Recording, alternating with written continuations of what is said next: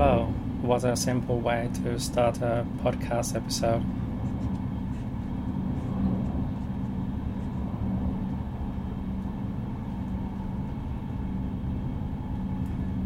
That's almost how a lovely song by Paul Williams starts. It's called Nice to Be Around. I thought I would do I wanted to do a recording that's kind of like an interstitial episode. Uh, we are on a train once more. I've done one episode like this before, and um, I'm on a family trip um, that will also cover other modes of transport, and I'll see whether I'll also record something during those later stages, and then have those make for the final episode. I have here um, um, a cup of coffee and um, like a wooden stirring object stirrer. Um, anyway, it's been very long since my last episode. Um, this has happened quite a few times during my podcast's existence for um, unavoidable reasons. Uh, mostly it's been the need to focus in an intensive way on uh, getting you know some progress made on other things or actually finishing something and speaking of that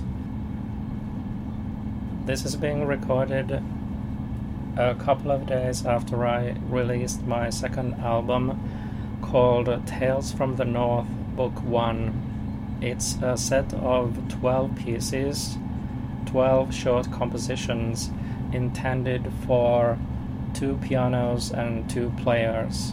I could just say piano duet, they are piano duets, but uh, there are two types of piano duet, and uh, one is for two players at the same keyboard, and the other involves two separate instruments. And um, these are for two pianos and two players.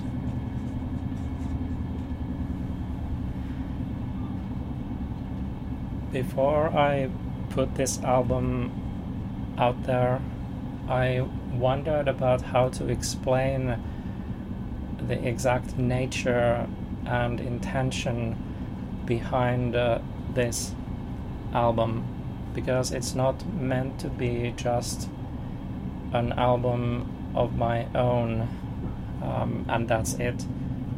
Uh, what's its primary function is to introduce these pieces into the world as something you can listen to you can because you know yes i could have done them as sheet music but then i would have had still the problem of well i need to make some kind of versions of these so that people people can quickly get a sense of what they can be um, you know what they sound like in one rendition in one implementation. And i'm stressing this because ultimately what they were created for was and is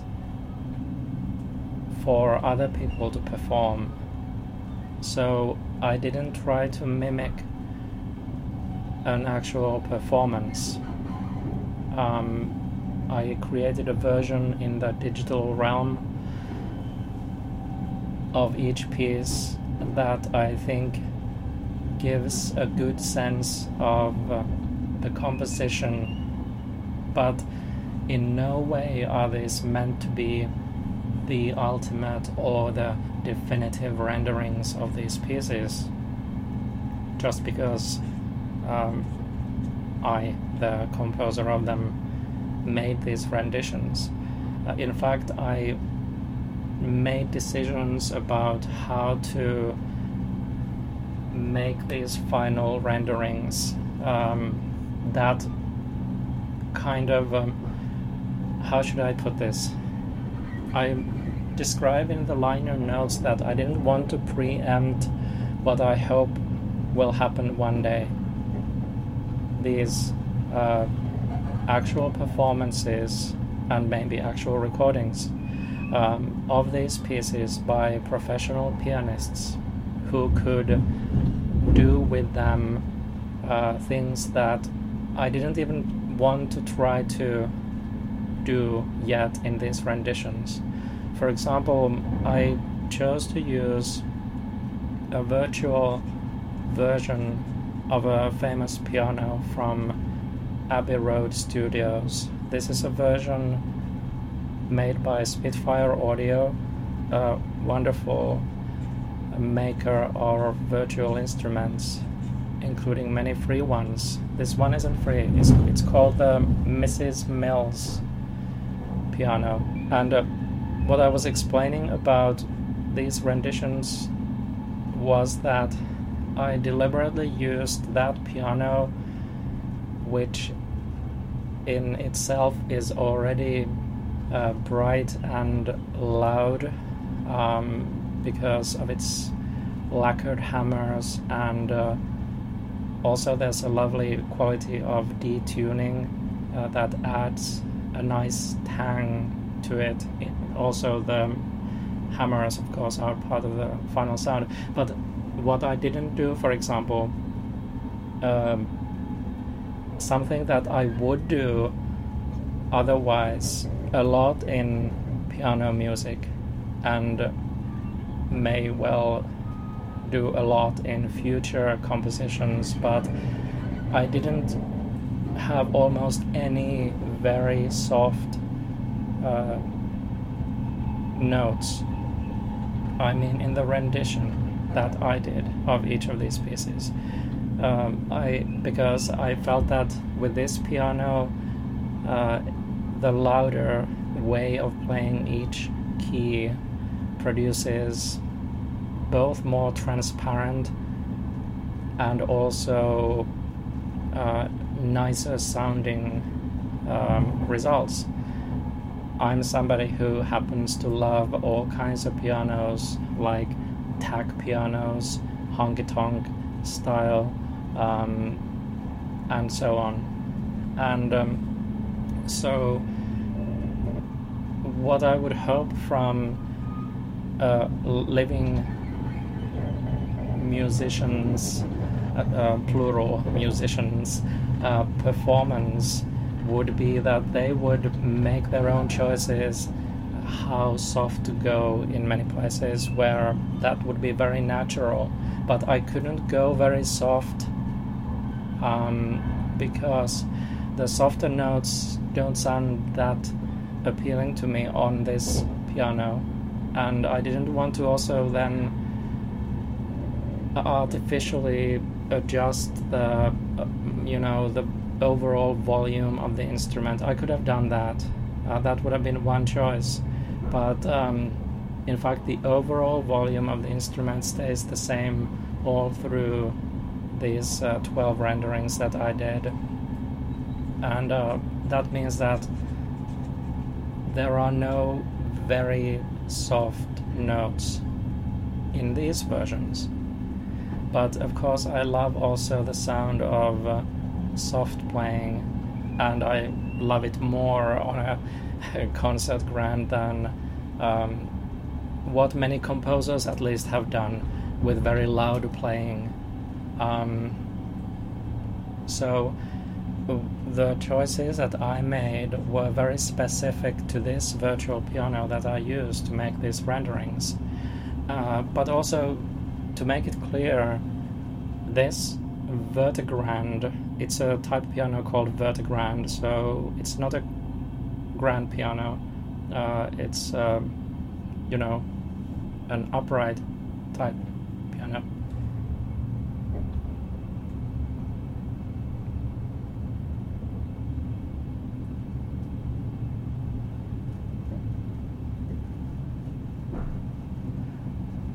So one day, renderings of these by living musicians plural musicians, I would hope that they would uh, do many things uh, according to their um, artistic sensibilities.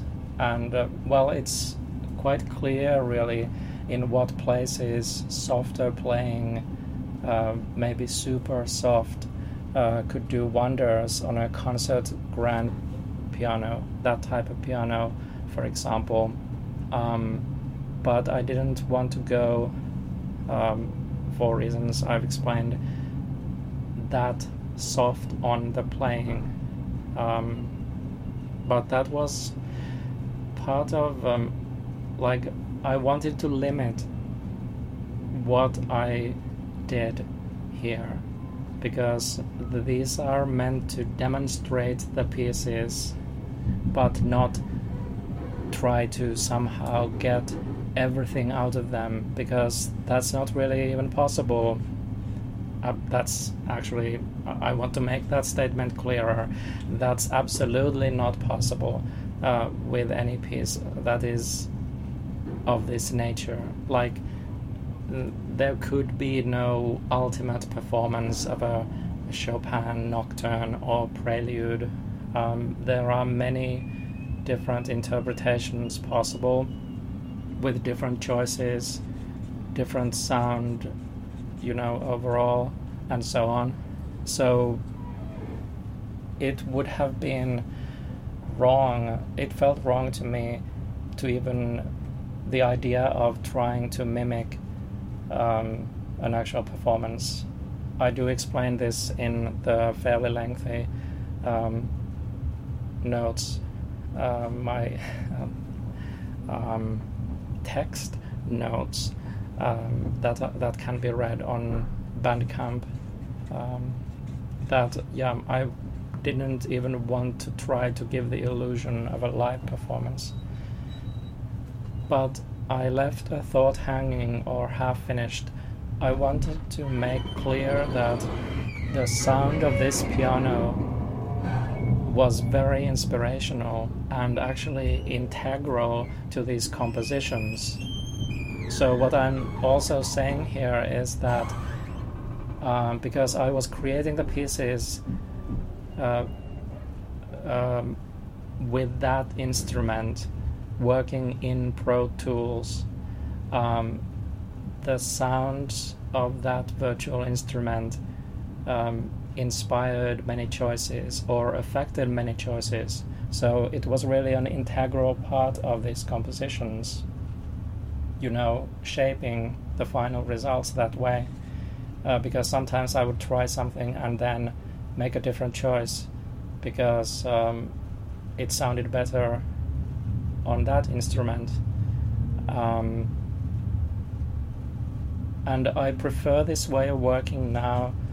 Uh, m- mostly, I use this way of working um, where I can have access to actual, you know, the actual finished sounds that I want to be part of some rendition of some piece of music that I'm making.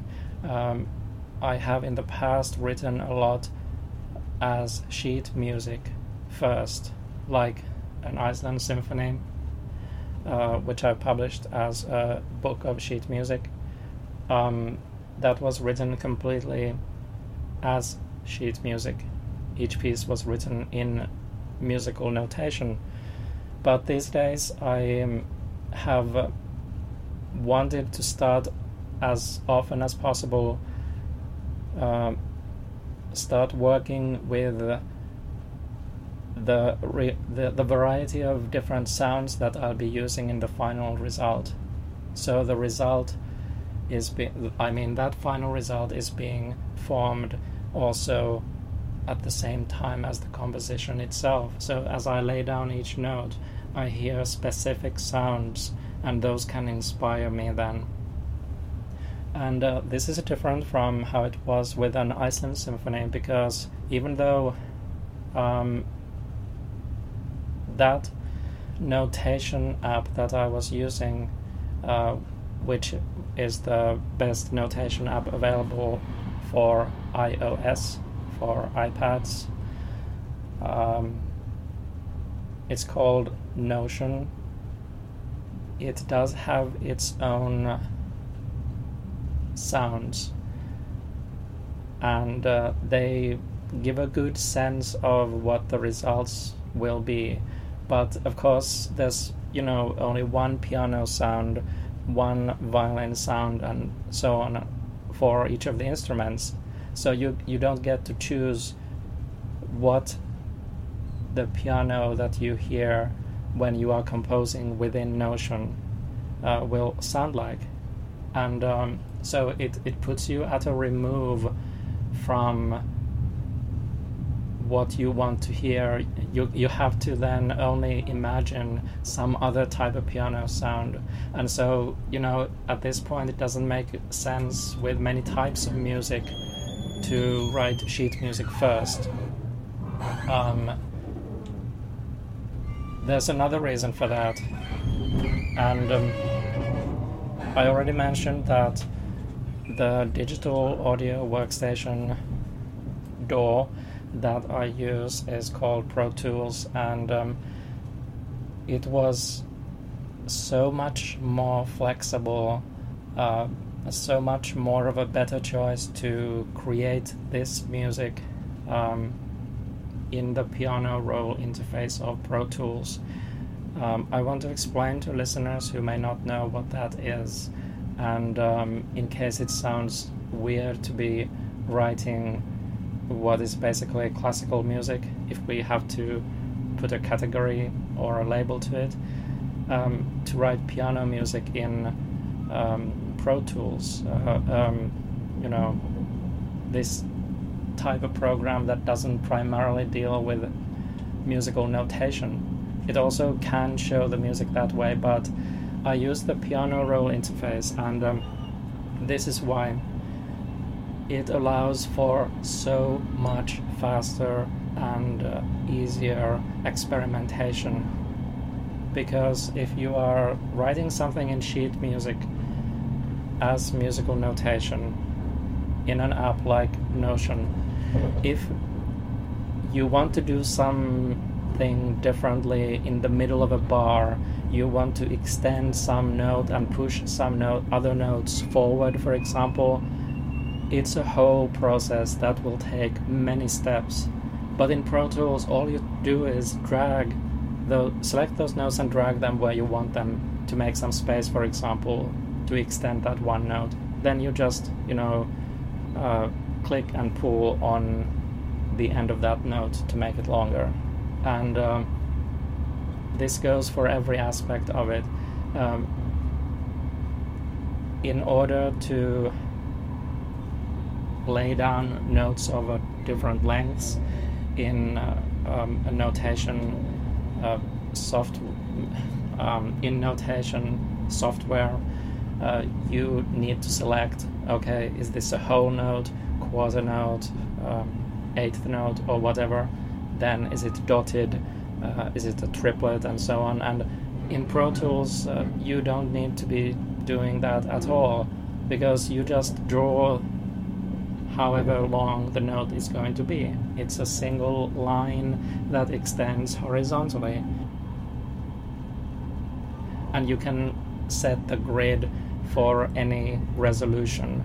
Uh, is it um, quarter notes, eighth notes, uh, you know, whatever.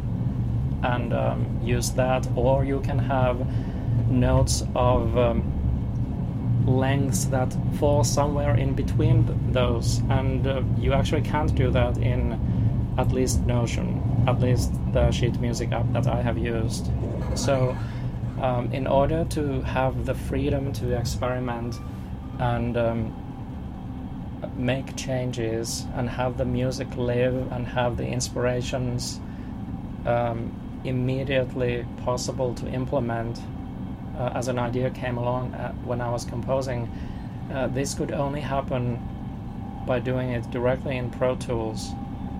And uh, there are many more factors of this I could explain, but uh, um, I believe I'm already going into too much detail for it to be of interest to most listeners. Um, anyway, the upshot of this, as the saying goes, is that the sheet music for these pieces doesn't exist yet. I'm, I think, maybe halfway through uh, the first piece now in turning it into sheet music. And um, there's actually probably going to be a way for me uh, that I'm. Well, okay, I, I was going to share something, but I first want to be really sure that uh, it can happen. But um, it had to do about when I can put each piece out. Um, because I don't want to do it in such a way that I would have had to have finished all the pieces, 12 pieces, because it's going to take several months because this is thousands of notes. Uh, it's I think it I think uh, the last time I checked how many bars it was it was um, well close to a thousand, some somewhere in that region.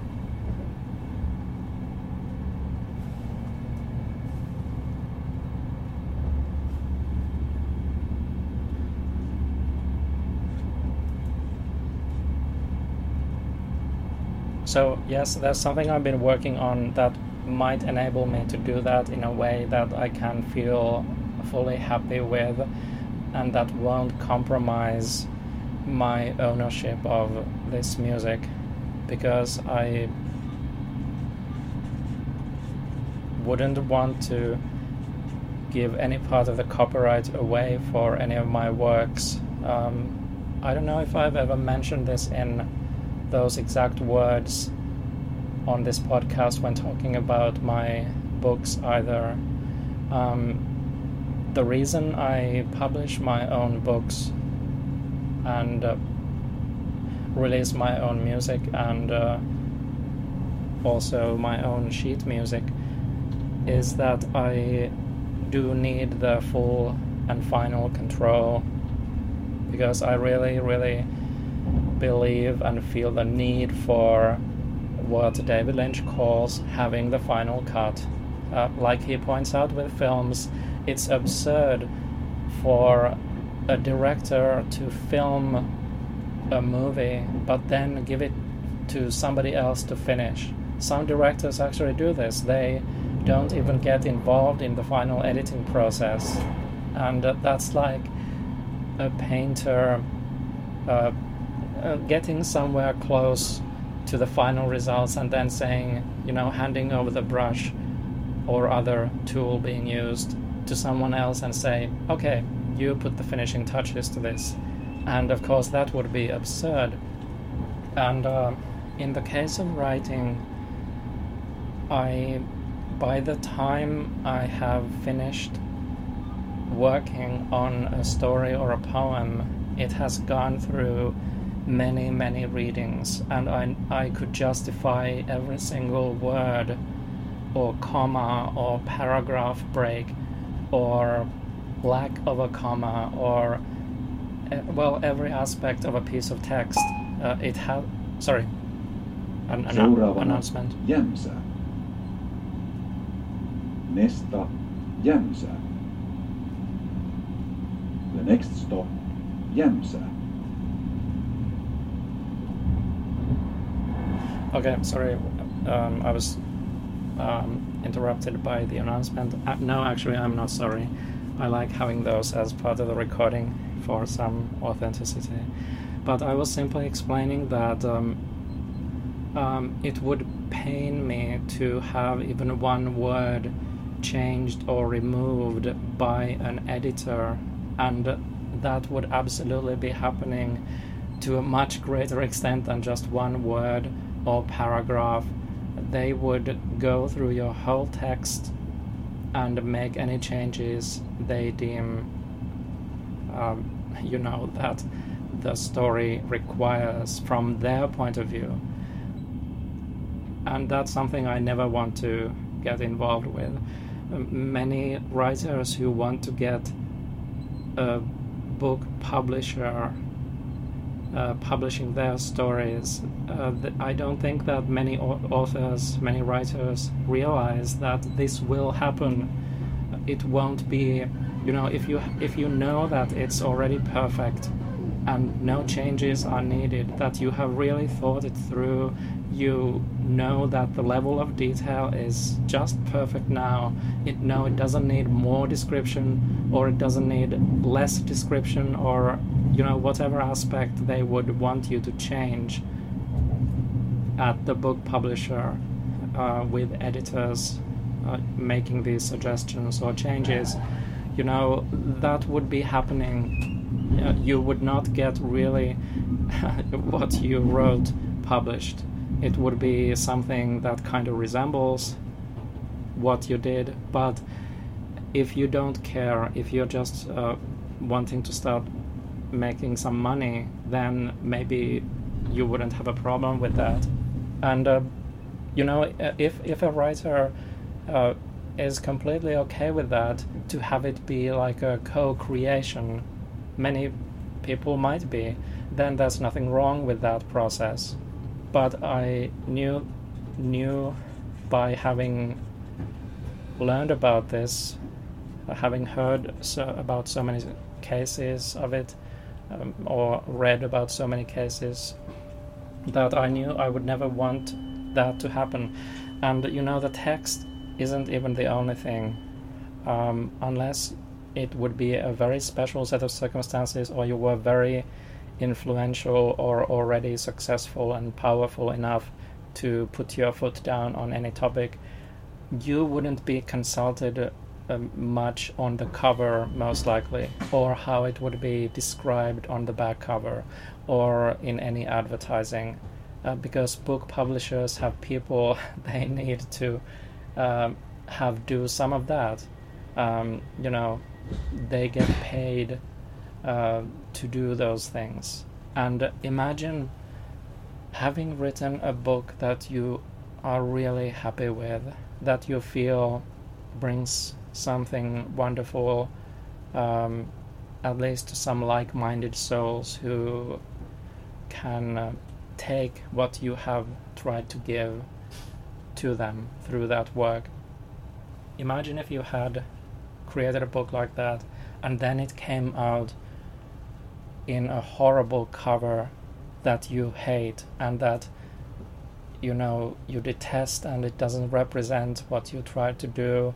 Well you couldn't do anything about it. This has happened to many many uh, writers. And imagine how many horrible book covers you've seen. Um, it's not just the readers who have those reactions to many of those covers uh, imagine about those poor writers who, you know, might see either one horrible cover or if there's a new version, that one might be horrible too, and so on. So, you know, the, that's the price you would have to pay, or the risks you would have to take if you worked with a traditional publisher. Of course, I, I do know of many cases also where uh, writers have been very happy with uh, the design uh, the book cover, um, you know, all aspects of it, and um, they haven't felt that any changes were painful or destroyed some part of what you were creating. So it just depends on the individual. But in my case, I just knew that, know that, and knew when I was making these choices um, I knew that I need to be able to make all those choices so that it can really be my own creation, um, not some kind of amalgamation of intentions.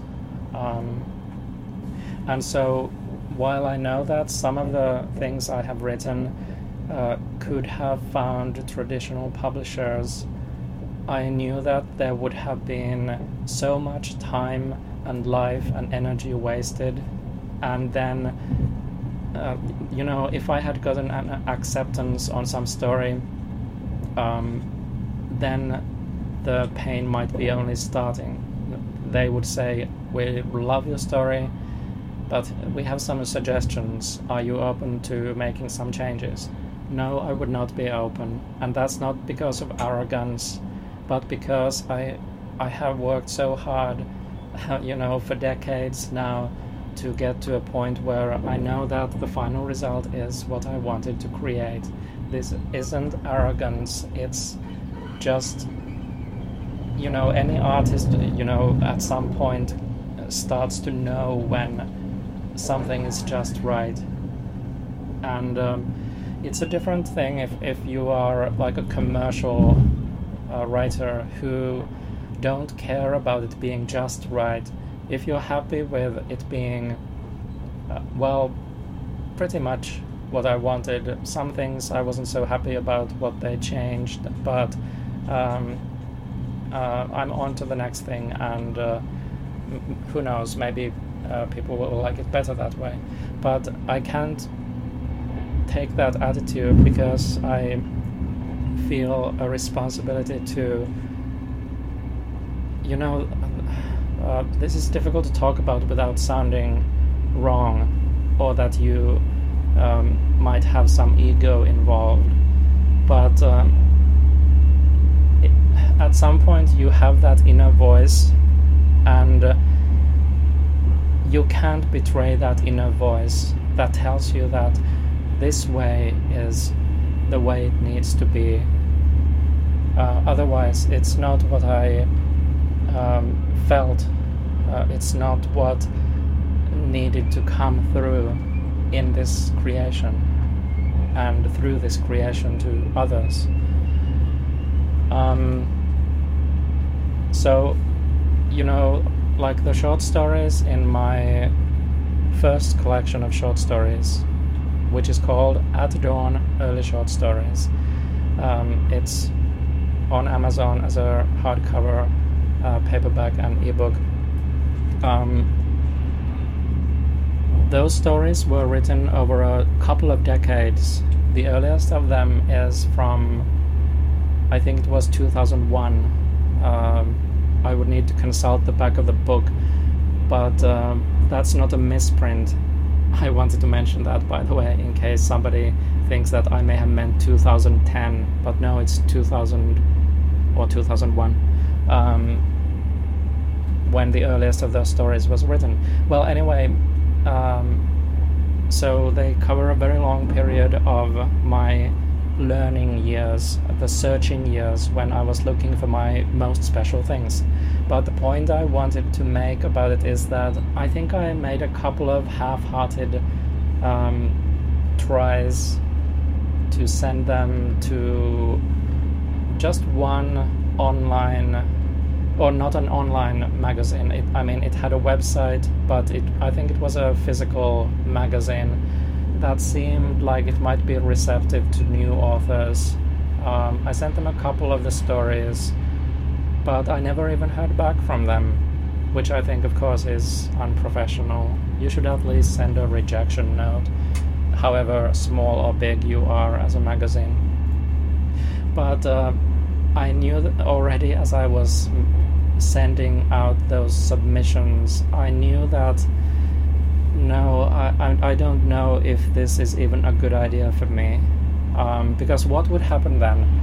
Um, I think that they would have let me keep the copyright, otherwise, I wouldn't have sent them the story. But uh, what what would ultimately have resulted from this? Uh, like how long does a magazine issue stay around and how many of the stories uh, in a magazine get read uh, how many people read them. And then the next issue comes and the old issue is forgotten. And so you know uh, in this day and age it doesn't really make so much sense to work in this old mode.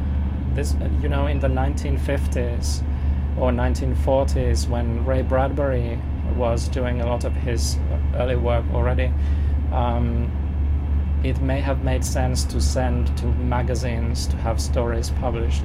But the world has changed, and um, well, anyway, I've now given some of the reasons why I uh, publish my own material. Um, it's not because uh, these couldn't get published somewhere, but there is that aspect I already mentioned that we only have a limited amount of life, and how much do of it do we want to waste on legwork? You know, uh, just you know writing emails, um, sending stuff out, and then he- maybe if, if you're lucky, you might hear back from them. But most likely, it would be a reje- rejection. How much of your life are you ready to put into that? Well, of course, uh, I fully know that um, usually um, professional writers work with agents who then look to place those stories in magazines and so on. Or um, at least that used to be the case. I don't know how has that, has that changed now uh, these days or not. But anyway, because I know that I wouldn't be happy with the result of that, because the same applies to magazines. Magazines edit. You know, it would be extremely, I mean, really extremely unlikely that you would see your story or poem printed word for word, um, paragraph break by paragraph paragraph break, the way you wanted it to be. So again, that heartbreak would be there, and the pain, and you know, you would get the blame for any problem with the final story that got printed somewhere uh, because people don't usually consider the aspect that maybe that typo or that stupid edit, uh, a mistaken uh, swapping around of words or something, it wasn't the writer who uh, did that. Uh, most of those, you know, well, I don't know about most of those, but let's say many of them. Um, sorry, we entered a tunnel, and uh, I hope I've been talking loud, loud enough. Well, anyway, uh, you already get the point. I'm I'm repeating myself a little here now, and um, I'm checking how long this was. Wow, that was very long. So I, I might make this uh, its own episode because it's. Um, it's quite long to hear me talk about one or two points, pretty much. But have I ever said the following in any of. Sorry, I'm checking the sound level a bit. Uh, I wanted to ask um, Have I ever mentioned this at, on any episode? If not, then I'll say it here. If my podcast episodes help somebody who really needs to get to sleep, do that. If if my voice and my long uh, excursions into wildly uh, peripheral uh, matters, if that happens, if if you can, if, if somebody out there can fall asleep who really needs the blessing of sleep and rest, then I actually feel my podcast has served a very great purpose, and I don't mind. and don't in the. Uh, I hope nobody in the least would have the thought that oh I feel bad I fell asleep listening to Simon. Uh, I will tell you that that has happened in real life as well. I have put people to sleep by talking. Um, this was when I, at least it was when I was, um, my status was in a relationship. It may have happened with more than one person, but I haven't been in many relationships, so it's not like that great a number of people. I don't want to be too specific about my private life, uh, at least for now in these episodes. But yeah, uh, I haven't put anyone to sleep in person that I wasn't in a relationship with and in bed with already, uh, preparing for sleep. But then it happened. Yes, I I was able to have that magical effect on someone. Unfortunately, these were people who never had problems falling asleep. Um, uh, in both of the okay, I, I might as well say in both of the cases, in both relationships, um, they had the great gift of being able to fall asleep quickly, and what a gift that is. Um, some of us don't have that, but um, I may also have mentioned this in earlier episodes. Um, I learned to deal with uh, sleep issues. In my case, the issue is difficulty falling asleep, getting to sleep. Other people then have the difficulty of waking up and not getting back to sleep. That's their main problem. It fortunately isn't for me. Um, but I learned to deal with my um, this type of insomnia thanks to a line in Northern Exposure, the TV series I love. Um, in the last episode of the first season, uh, a lovely character called Bernard explains that his father was an insomniac. Um, Chris Stevens, another lovely character, says to Bernard that must have been a drag or something like that. But Bernard um, shrugs it off and says, nah, uh, he made it work to his advantage, meaning his father learned how to use it uh, as something that just is and you adapt to it. Uh, because um, his father was a truck driver, and so he could, uh, you know, drive these long journeys um, when uh, he wouldn't have been sleeping anyway at night. Um, I guess mostly uh, those journeys. I mean, um, so I learned that many many years ago from this exchange in this TV series, because you know it doesn't matter where you hear a good piece of advice if it's a good piece of advice, uh, by all means take it. It could be in a comic book uh, or a fortune cookie, even. Um, you consider it for yourself. Uh, does this apply? Is it a good piece of advice? So, many, many years ago, I learned to simply use the time I'm awake to do the things I uh, need done in my life uh, and want done in my life, and then when sleep comes, then it comes. But um, this is why I felt uh, blessed about um, the type of work I've done um, in the past and still, um, in addition to, of course, my creative work. Uh, I have been able to make my own schedules which I really that's a to- that's something I don't have a choice about. Um, so I could not have an office job where you would need to wake up uh, on a very solid, reliable basis every day and go to work, be there a certain amount of time, and then go home and repeat that process.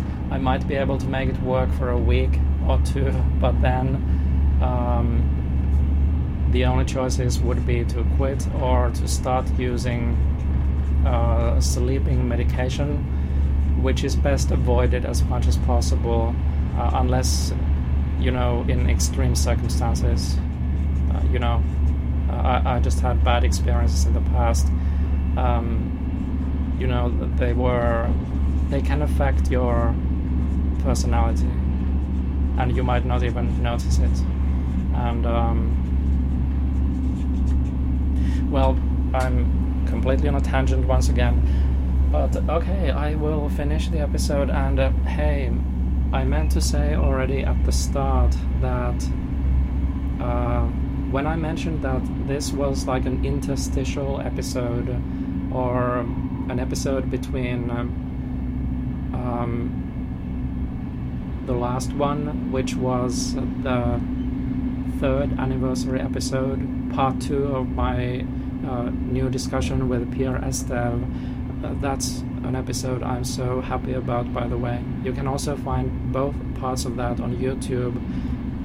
And if you have a good sound system on your TV, um, that's a great way to listen to those two episodes. But I was going to say that after that, there has been no new episode from me. And uh, the next one I've intended to do would have been. Um, sorry, I mangled my grammar here. Um, grammar, not my grandma. My mangled my grammar. Uh, gram, uh, um, sorry. This um, uh, this is this is not good. I'm revealing too much about my uh, private activities. Just kidding. God, uh, God. Um, I meant to say that I thought I would have been already doing. I thought I. it looks like I'm losing the ability to speak.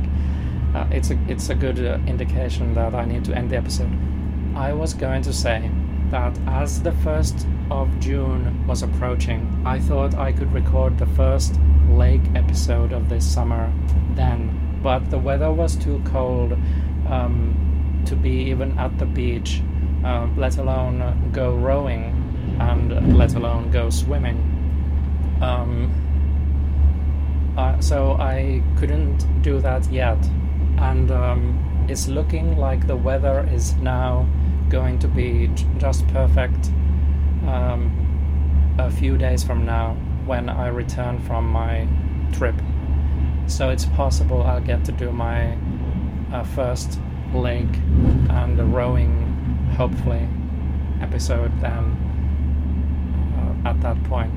The first one for this year. I've, I've already done this for the last couple of summers, episodes like that. And um, I now have uh, the best possible ways to record sound um, um, and more choices also how to do that. So, yeah, I just wasted probably 10 minutes of your life that you'll never get back on saying that uh, soon there will be lake episodes uh, recorded outside where you can enjoy the music of nature. Uh, for this episode, you had the music of the train. um, okay, I think that's enough, and um, I hope that um, you didn't feel that every moment that you just wasted with this was truly wasted. Okay, see you soon and hear you soon. No, let me amend that. So, see you soon at the lake. Bye for now.